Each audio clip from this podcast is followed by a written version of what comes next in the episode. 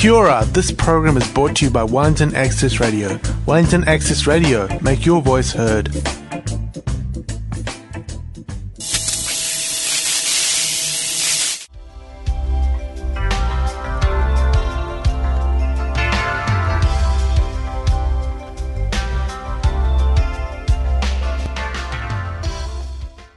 Kia ora e te whānau, uh, nau mai haere mai ki te huinga o Pōneke A A On Air. Uh, kia ora everybody, uh, my name's Victoria and I'm an alcoholic. I'm Victoria. And welcome to the Alcoholics Anonymous meeting on air. Um, we open A A meetings with the Serenity Prayer and I invite you to join me. God, God grant me the serenity to accept the things I cannot change, courage to change the things I can, and wisdom to know the difference. Excellent. Um, this meeting also starts with the A A preamble, which uh, goes as such. Alcoholics Anonymous is a fellowship of men and women who share their experience, strength, and hope with each other. They may solve their common problem and help others to recover from alcoholism. The only requirement for membership is a desire to stop drinking. There are no dues or fees for A A membership. We're self-supporting through our own contributions. A A is not allied with any sect, denomination, politics, organisation or institution. Does not wish to engage in any controversy. Neither endorses nor opposes any causes. Our primary purpose is to stay sober and help other alcoholics to achieve sobriety. Awesome. Um, so today we have the Kilbirnie Monday night group in the room, uh, which is very exciting. Um, looking forward to hearing Um, from, the, yeah, just the sharing and stuff. Um, now, they have requested we read a short passage from the Big Book. Um, so I'll now read from Alcoholics Anonymous, Big Book, um, page eighty-four, the um, ten-step promises. And we have ceased fighting anything or anyone, even alcohol, for by this time sanity will have returned. We will seldom be interested in liquor. If tempted, we recoil from it as from a hot flame. We react sanely and normally, and we will find that this has happened automatically. We will see that our new attitude toward liquor has been given us without any thought or effort on our part. It just comes. That is the miracle of it. We are not fighting it, neither are we avoiding temptation. We feel as though we have been placed in a position of neutrality, safe and protected. We have not even sworn off. Instead, the problem has been removed. It does not exist for us. We are neither cocky nor are we afraid. That is our experience. That is how we react so long as we keep in fit spiritual condition. It is easy to, to let up on the spiritual program of action and rest in our laurels. We are headed for trouble if we do, for alcohol is a subtle foe. We are not cured of alcoholism. What we really have is a daily reprieve contingent on the maintenance of our spiritual condition. Every day is a day when we must carry the vision of God's will into all of our activities. How can I best serve thee? Thy will, not mine, be done. These are thoughts which must go with us constantly. We can exercise our willpower along this line all we wish. It is the proper use of the will. Excellent. Um, so we'll now move into the sharing part of the show today. Um, and I will first ask Val to share. Thanks. I'm Val and I'm an alcoholic. Hi Val. And it's really good to be at a, another meeting. Um, I love those uh, promises at the end of step ten. People often talk about the promises that come in at the end of step nine. But there are promises all through the Big Book. There's one very early on in the piece, probably in There Is a Solution. Um, it talks about the higher power, which I have to say I had great struggles with. Um, Finding the power is what the book's all about. And that's a power that will solve your problem. That's what that's the wording in the Big Book, that will solve your problem. It doesn't say it will help you solve the problem. The power will solve the problem. And, oh, God, it was hard for me to stop struggling, really. I was... Uh, most people know my story. I was uh, brought up in a trade union family. I've worked for trade unions and it was all about struggle. Mm-hmm. And that word surrender was repugnant. you just never surrendered. You know, you've got to just keep on struggling. And that's what kept me sick for a lot longer than I should have been. So I could not surrender to the fact that I was an alcoholic. And I thought my willpower would actually, once I desire, once I desired to stop, which uh, I didn't didn't have that desire when I first came to A A. I didn't think the alcohol was the problem, not for a second. But once I developed the desire to stop, I still thought I could do it on willpower. So I had to learn the hard way that myself was of no use to me whatsoever, and I had to come to believe in something beyond myself. And uh, that was uh, not easy, because I had been brought up in an Anglican household. I went to an Anglican all-girls school. I had to go to Sunday school, and, uh, and I just uh, couldn't wait to get away from all that. And um, fifteen, when I left that school, that was bye-bye God, really. And I went on my merry way, running my own life. The fact that I'm sitting here today is bears testimony to the fact that I didn't make too good a job of it.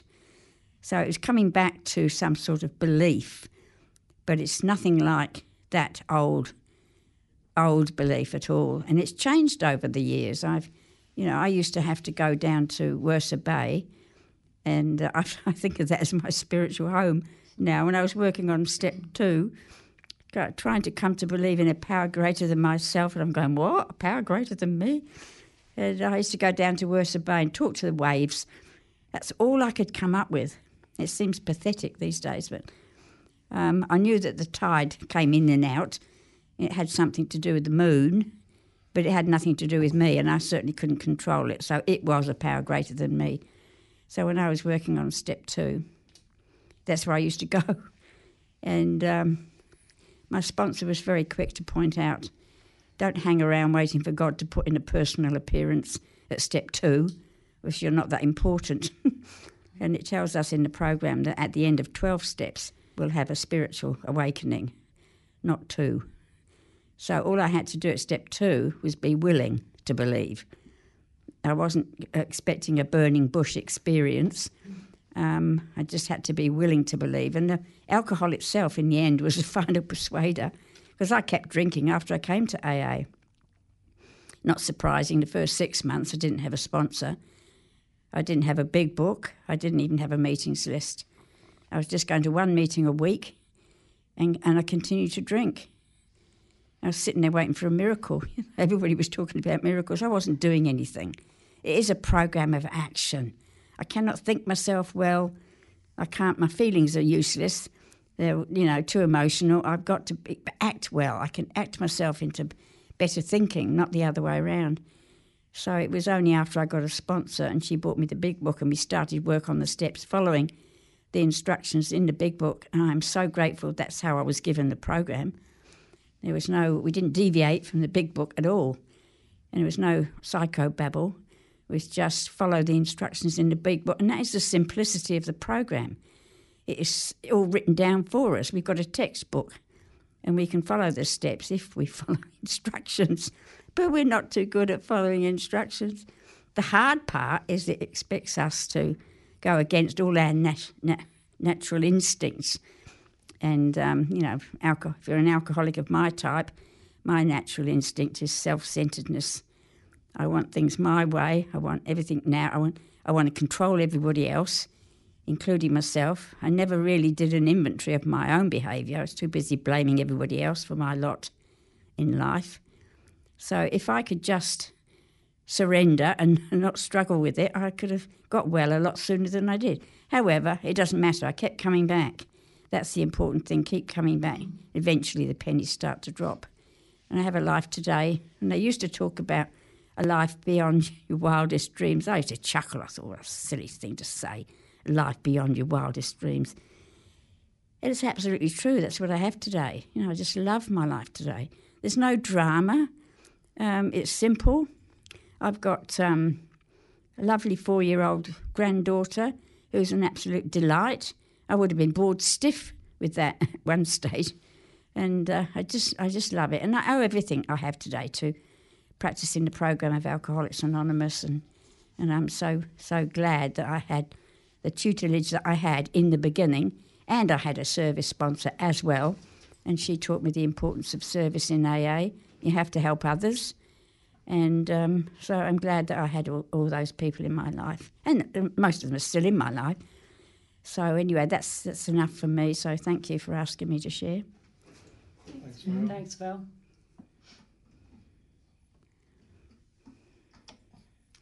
Awesome. Thanks, Val. Uh, just a reminder, you're listening to uh, Wellington Access Radio. Um, and this is the A A On Air program. Um, if you or someone you know uh, relates to what you've heard uh, during the meeting today, um, and you'd like to reach out, maybe talk to a sober alcoholic or go to a meeting, um, you can go to the website w w w dot alcoholics anonymous dot org dot n z. Um, there are meeting lists there for this country, um, and if you are in New Zealand um, and you want to call a free number uh, with an alcoholic, sober alcoholic on the other end of the line, uh, that is oh eight hundred A A Works. Uh, that's oh eight hundred two two nine six seven five. Um, I know we have a lot of international listeners. Um, Google is a wonderful thing. I'm sure if you search for A A and then uh, the name of your country, um, there will be similar sites that you can refer to. Right, um, so I'll now ask Jane to share, please. Thanks, Victoria. Hi, I'm Jane, and I'm an alcoholic. Okay. Jane. Um, gosh, it's ridiculous talking into this mic is more nerve-wracking, talking to a big room.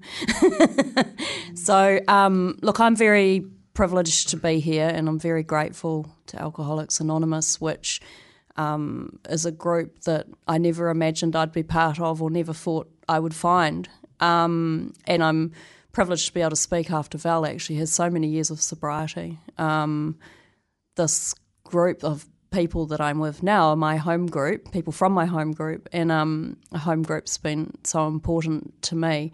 Um, I found A A, it feels like by accident. I mean, there's a lot of talk in A A about God and that God works in all sorts of ways, and I guess for me, I as as I go through this journey, which is not even two years yet, yet nearly two years. Um, so I'm I'm quite new in my sobriety. In fact, I feel like a bit of a baby, to be honest, taking baby steps. Um, it becomes clear to me that stuff sort of happens that puts me in the right on the right path when I need to be.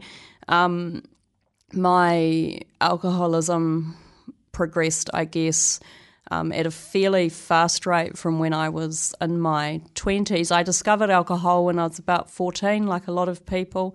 Um, I went to a family wedding and people weren't paying attention to what I was up to, and I drank a glass of bubbly and then thought, oh, that feels great, I can talk to everybody.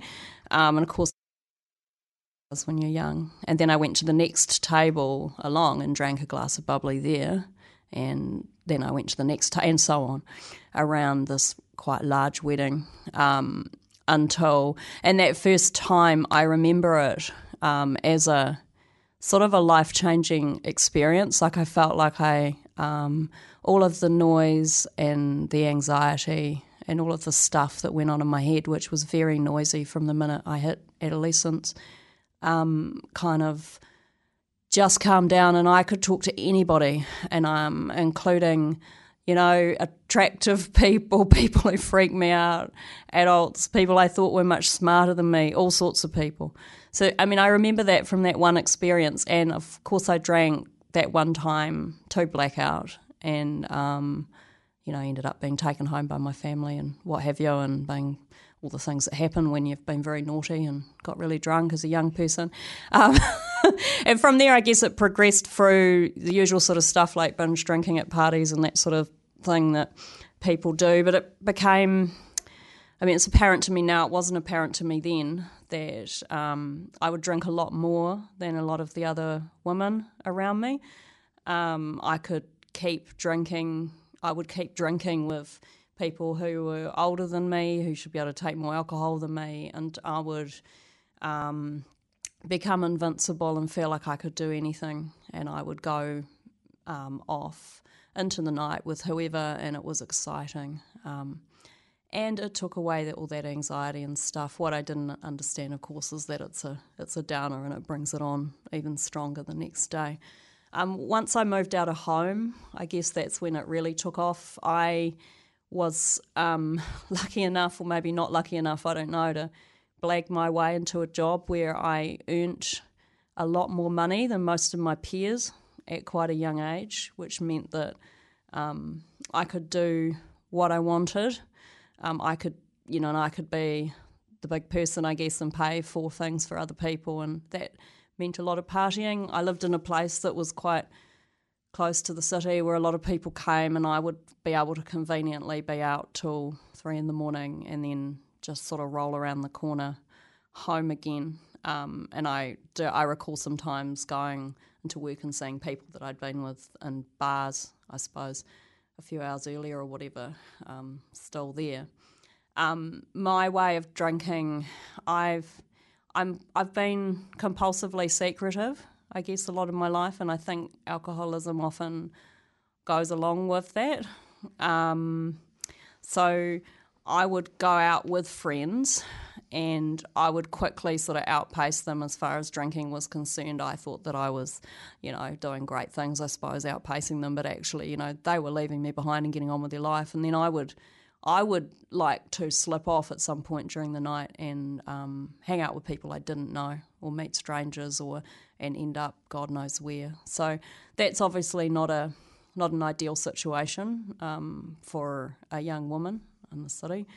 Um, A lot of the stuff I did when I was drinking, people thought some of it was funny, which was a bit of a problem. Like, I used to sort of wake up on the lawn at our house, like, you know, um, half-dressed, and that was funny, you know, and people were walking past and stuff. Um, that sort of encouraged me to some extent, but a lot of the stuff that was going on, people weren't really aware of some of the other stuff. Like, when I was drinking, um, I used to like to go for a swim. I'd get really depressed, and I would go and just walk out into the sea, and things like that would happen, and I would swim out, and then miraculously I was always saved by somebody. Some bastard would pull me back to shore, and I would, you know, I would be rude to them, and I would um I would just quietly, you know, stumble off home, and no one would know that it had happened. Um, and then one of the things that I struggled with was coming to A O, understanding alcohol as a problem, because it was a big blind spot for me. It was just a thing I did. Um, and if someone had said to me a few few years ago, you won't, you'll live without drinking, I would have been like, you may as well have said, we're going to chop off your right arm. It wouldn't have made any sense to me at all. And I'd think, well, why? Why would I live without? I can't live without drinking. What do you mean? Um, and so for me, um, it had to get really bad before I would stop. Um, and I know in the last few years of my drinking, my life progressed, and I won't, I don't have time to go through, you know, all the ins and outs, but I ended up in a situation where I raised um, two girls, and I was in a, you know, a family situation. Um, the girls were teenagers by that point, and everything sort of came to a head, um, and had to get pretty desperate before I was interested in A A. And even then, I mean, some would say it's a God job, but I used to drive around in my car. Um, that was one of the things I did, um, intoxicated, and um, and I was basically in a state of perpetual motion. And interesting, and interestingly, in early sobriety, that's what I used to do too. I used to walk for miles. So I'm constantly trying to get away from what's going on in my head, and that's what the drinking was about. Um, so I, lo- I was driving around in my car, and I happened to look at, for some reason, the A A website, and saw that that very night there was a beginners meeting on in Newtown. Um, and for some reason, I felt compelled to go and sit in the car park. And I sat there drunk, watching people coming and going. People were standing outside, having a smoke, having a conversation, whatever was going on. I looked at them and I thought, oh, they look like normal people. Um, you know, I don't know why that was a surprise to me, because I look like a normal person too on the outside. Um, but... You know, I went into the A A meeting and I sat right at the back, and I saw some things on the wall that said God, and that freaked me out. And then someone gave me their phone number, and I thought, oh no, it's a cult, they're going to ring me. Mm-hmm. And they didn't ring me or stalk me. Um, in fact, they were kind and lovely.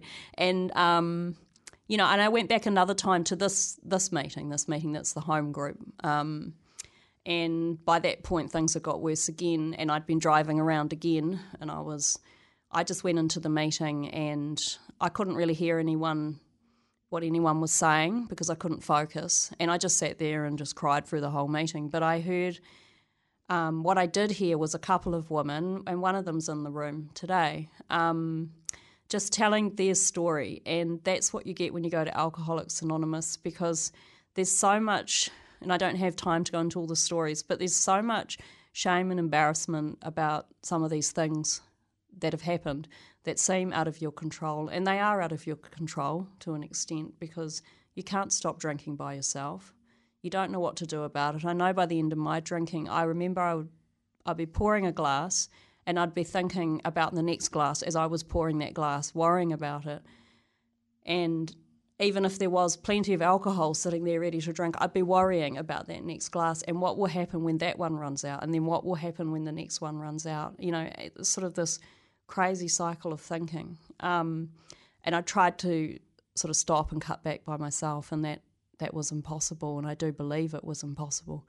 So all I heard at Alcoholics Anonymous, well, it's not all I heard, it's the most important thing I heard, was just stories from other women, but also men. But it's really important to hear from other women and hear um, those things that have happened just spoken about honestly, the how how they're not understandable to the rational mind, because there's no way you can think yourself out of this disease. You have to you have to work a program and work your way through it.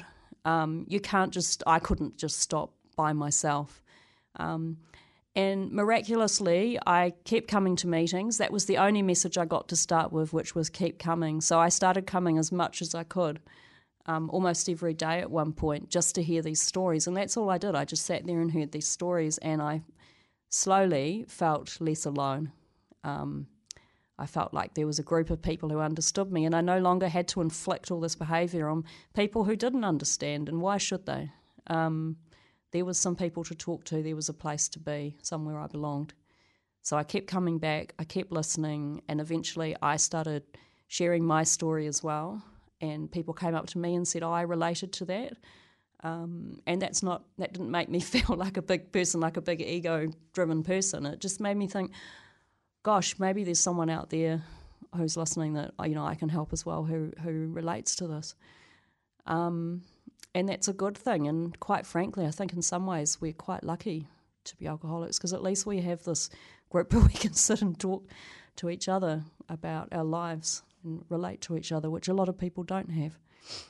Um, so that's probably it from me. I think I've said enough. Yep. Thank you. Thanks, Jane. Jane.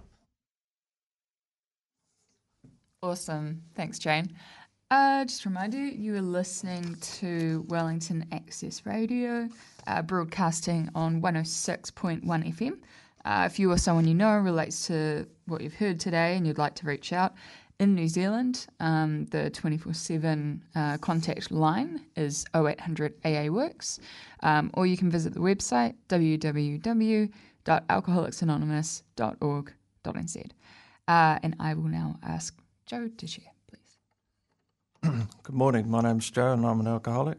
Hi, Joe. uh, yeah, it's good to be doing this on a Saturday morning rather than what used to happen twenty-five years ago, where when I was a drinker, and yeah, Saturday mornings, ten o'clock Saturday mornings was not a very nice feeling.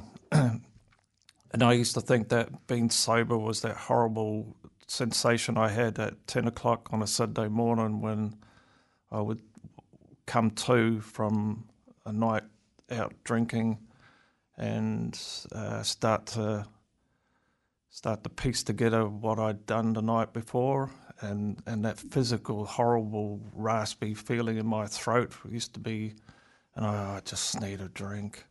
But I knew if I have another drink, it's going to start all over again, and and yeah, just just wishing, you know, that that I wasn't, that I didn't wake up. And you know, I'm grateful that being sober is is a far cry from. From anything like that. You know, get up this morning and, uh, you know, have a shower and do a, a reading from the A A literature and make my way to the meeting here. And I just, you know, I just remember getting up this morning and just appreciating that there was some sunshine and it was going to, looks like it was going to be a nice day.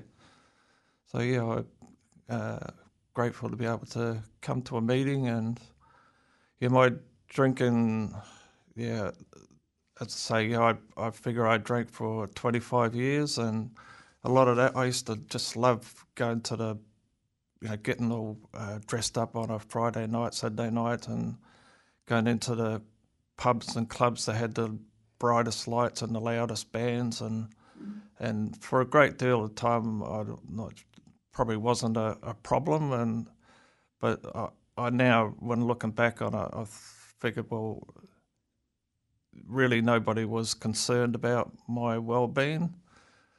I, my, in the early days there, my parents would have been, so I moved out of home so I didn't have to run into that roadblock. And so, yeah, I, I do recognise, you know, now that, you know, I just, uh, if if it was a concern, I, I would distance myself from anybody who was raising that concern. So, yeah, when I when I did get married and took on concerns, uh, especially in the last two years of my drinking, uh, things seemed to change in that I couldn't just have another drink and think, oh, you know, next time it'll be different. I was starting to be more aware that it's not going to be different and that my actions were getting more frequent and, and, and worse. So, yeah, when I did get married, I thought, well, you know, this is going to settle me down, and had a couple of children and, and yeah, started to inflict my unmanaged Uh, way of doing things onto myself and more and, and you know, a family. And yeah, that got that got problematic for me, where where there was times where, you know, I was just absolutely hating myself for having done what I likes of where my son I'd drop him off at rugby practice when he was about ten or so. And and the coach was asking, "Oh, is there any chance you could stick around and help coach the help coach the team?" Uh, yeah, no, I'm going to be busy. And and I'd sit around the corner in my car, absolutely hating myself for that next hour, while waiting for that practice to finish. And and it was because I couldn't trust myself to turn up sober on any given time in the future, so I would decline anything like that. And and as I say, I just absolutely hated myself for, for not being able to present myself. And you know, I'm grateful when I got sober that I I I then helped coach that rugby team. And you know, those promises that were read out, you know, the most satisfactory years of your life lay ahead. I wouldn't have known that I... You know, the, the self-satisfaction I got out of helping coach that rugby team, and it's not as if, you know, uh, great All Blacks or anything came out of the team or anything, but I just got self-worth out of it. You know, that I, as a parent, I, I put my hand up and done my bit, and and that, yeah, that makes me feel feel comfortable in my neighbourhood, in, in my own skin, and um grateful for A A for, and it's the change that comes about from doing the service and and doing the steps that's that enable me to to yeah not to say no and, and to and to participate in my life. And yeah, I'm uh, grateful for A A, and I always used to I love. Uh, the Kilbirnie meeting, which is on a Monday night, because uh, when I was a drinker there, my wife and people who had concerns for me would say, "Oh, you should do something about your drinking." Yeah, yeah, I've I've rang the I've rang the uh, A and D clinic, the alcohol and drug clinic, and and there's nobody there, but I've left a message and they'll get back to me on Monday, or there was the, the place is closed, so I'll, I'll ring them on Monday. So yeah, I always used to be, you know, going to do something about my drinking on Monday. Mm-hmm. So I'm grateful now that my home group is on a Monday, and I, mm-hmm. I am doing something about my my drinking on a Monday. Mm-hmm. And this is a twelve-step program, and you know we uh, sort of deal with the alcohol in the in the first step, and the rest of the steps are dealing with uh, you know the way I uh, think about things and, and my actions, and yeah, and you know if we do the steps in sequence, you know you get courage from one step to do the next step, and so on. And it's it yeah makes for a a more managed life, and yeah, as I say, I'm grateful and looking forward to the rest of the, of today. And yeah, so that's uh, that's me. Thanks. Thanks, Joe. Thanks, Joe. Thanks, Joe. Uh, just a reminder, you're listening to Wellington Access Radio, one oh six point one uh, F M, and this is the A A meeting on air. Um, and I'll now ask Chrissy to share. Thanks, Victoria. I'm Chrissy. I'm an alcoholic. I'm really grateful to be here this morning sober. Thank you for fellows that have taken the time out of their busy Saturday mornings to come here. Um, the last few years um, I've come here to share when it's been my home group's turn, and um, I've been happy to do it. Um, it works if you work at it, and doing service is a huge part of staying sober and connecting with other people. Um, I'm a weirdo introvert. Um, I come from a long line of alcoholics, addicts, gamblers, um, people with mental health problems, uh, you know, the whole mixture of everything. Um, I believe I was born alcoholic. I was a premature baby. I was in an incubator and I had no human touch for quite a long time. I used to blame my alcoholism on that. Um, I blamed my being, always being the smallest in the class. I blamed my fear. I, I I just just so fearful as a kid, fearful of when my father used to beat up my mother, fearful of my father being drunk, fearful of him not coming home for days on end. Fearful when my mother would take prescription medication overdoses and end up in hospital. Um, fear. My brother next to me is the only person in the family who's not alcoholic. Um, I have suggested that he goes to Al-Anon, which is our sister fellowship, for people who have family and friends that are alcoholic. In an ideal world, that would work out perfectly, because the non-alcoholics in your life would be focusing on their own program of recovery rather than ours. Um, that's just my thoughts, which is sometimes taken the wrong way. I'm quite blunt and I'm quite out there when it comes to recovery. And I knew that I was an alcoholic. Well, I was diagnosed as being an alcoholic at a young age, and I would say, yeah, I'm an alcoholic, but I'm not a heroin addict. I'm not a this, I'm not a that. I'm an alcoholic, and that's okay with me, but it was never okay with me. Alcohol let me be someone that I wasn't. You know, I could be dancing on the tables, I could be doing this, that, and the next thing, things I'd never, ever do sober. And at first it worked quite well. Well, no, it didn't. You know, my biggest character defect is dishonesty. Um, the first time I got drunk, I was fourteen. I got drunk on New Year's Eve. I'd recently been in hospital. I tried to starve myself to death.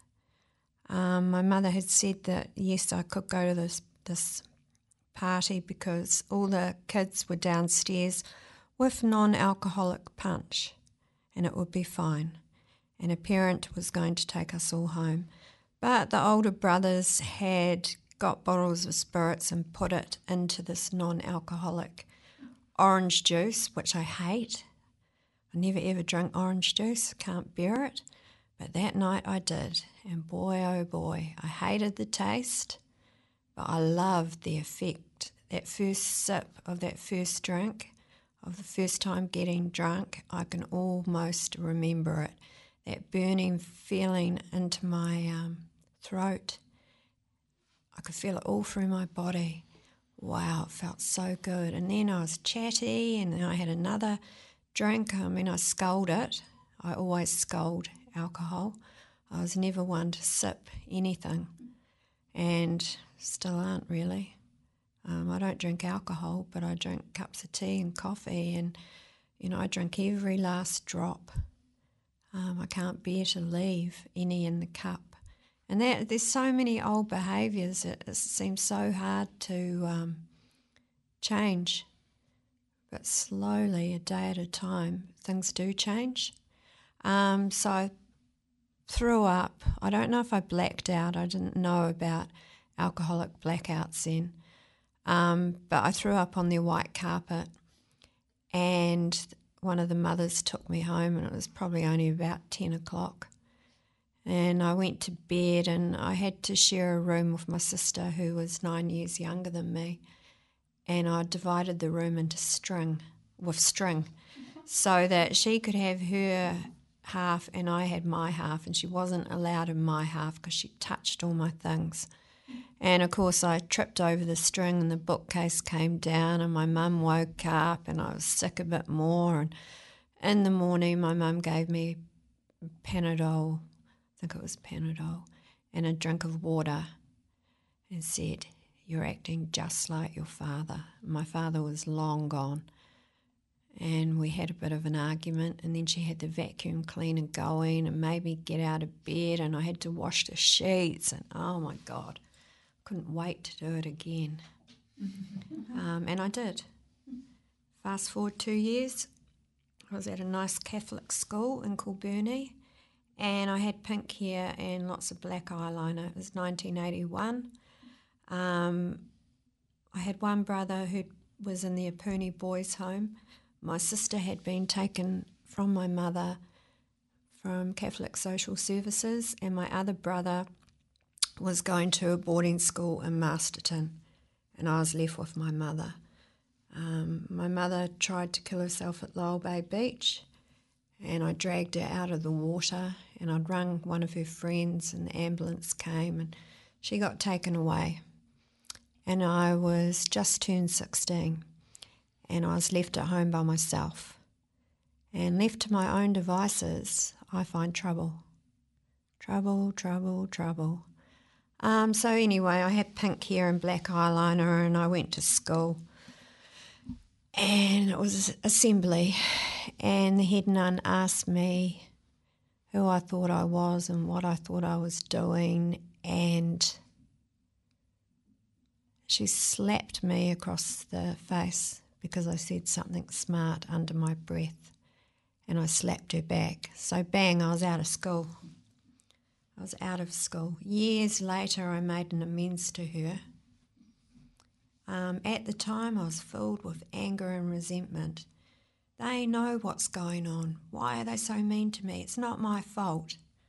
Um, so I got a hairdressing apprenticeship. I ended up with flatting, flatting with people I worked with who are a lot older than me. At that time, heroin was their drug of choice, and they'd buy me drinks. And people would say, "You got to slow down with your drinking, you know. You got to not drink so much." And I would always have a smart remark, "Well, I'm not a junkie like you guys. I'm not this, I'm not that." Um... The disease is progressive, and I came in here in my twenties after being in intensive care with a perforated stomach ulcer where I had died, and I'd been resuscitated and brought back to life. And that was a miracle. The specialist said to me, "You need to go to Alcoholics Anonymous." So that would have been about nineteen ninety-six. And I went to that meeting in Kilbirnie, and I thought, it's all old men, they're talking about God. I'd had a few wines before I went, as you would. Um, I thought maybe they could teach me how to control and enjoy my drinking. No, total abstinence from all mind-altering substances. I didn't hear that. You need never drink again. I didn't hear that. Get a woman to take you through the twelve steps. I didn't hear that. Um, keep coming back. Works if you work at it. I didn't hear that either. So it got worse and worse and worse and worse and even worser than worse. Um, I ended up on the streets in Newtown, dirty, filthy, disorientated, begging for money because all I wanted was just one more drink. Um, something happened to me ten years ago and I didn't die and I wanted to die. And I came to and I thought, this is it. I'm going to give A A one hundred percent.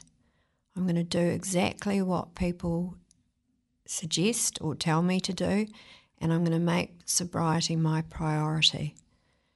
Um, I got three and a half years up that time, and I wanted what everyone else had or what I thought everyone else had. And it didn't work out for me, and I tried to drink and I couldn't drink. The last six years, I don't even think about drinking. Those tenth step promises have come true, and it's really weird. My grandiose ideas are mostly gone. You know, I'm not the youngest, skinniest, blondest that I was when I came in here in my twenties. I'm just another bozo on the bus, working hard at surrendering basically and handing over my life and my will to the God of my understanding throughout the day, um, and just being grateful at night and saying thank you. And I've made good friends in Alcoholics Anonymous, so if there's anyone lying in bed with a terrible hangover thinking, what am I going to do, the option is ring that oh eight hundred number, look on the website, get to a meeting, um, just give it a go, see what it's like. The seed can be planted, and everyone thinks they're a hopeless case. Everyone thinks they won't survive without alcohol, that they'll live this dull and boring life watching Coro and drinking cups of tea. Oh, and call the midwife on a Saturday night. It's very exciting and I love it. I love every day sober. Better. It's better. My life just gets better and better in such unexpected ways. So thank you for listening to me, and thank you, Victoria, and thank you, home group members. Thanks, Thanks Chrissy. Thanks, Chrissy. Um, so this has been the Wellington Alcoholics Anonymous Meeting on Air. Uh, broadcasting on one oh six point one F M. Um, I just, yeah, I just wanted to, if you've made it this far through the recording, uh, you're, you obviously are keen, um, or desperate, or both. So um, the Alcoholics Anonymous New Zealand website is not up to date for these meetings. Um, if you go to access radio dot org dot n z or just Google A A on Air Wellington, Um, and you go on the Access Radio website rather than A A, um, it's got every single recording from, I think, the past two years, and that's one recording a month. So, you know, if you are on a ship or overseas or just, I don't know, away from meetings, um, that's a really good resource to um, just listen to some meetings uh, if you can't get to one in person. Mm-hmm. Um, also, we have an A A on Air Wellington Facebook page, um, so you can see their... Um, when we're going to broadcast and what meeting we'll be kind of featuring. Um, and you can also send us a message. I know that Dan uh, does check those messages. Um, so I think that's everything for today. Uh, and we will just close the meeting with the Serenity Prayer. Um, and I ask you to uh, join me. Um, and thank you to everyone in the studio. Um, I always, walking here, always thank God, what if no one shows up? So...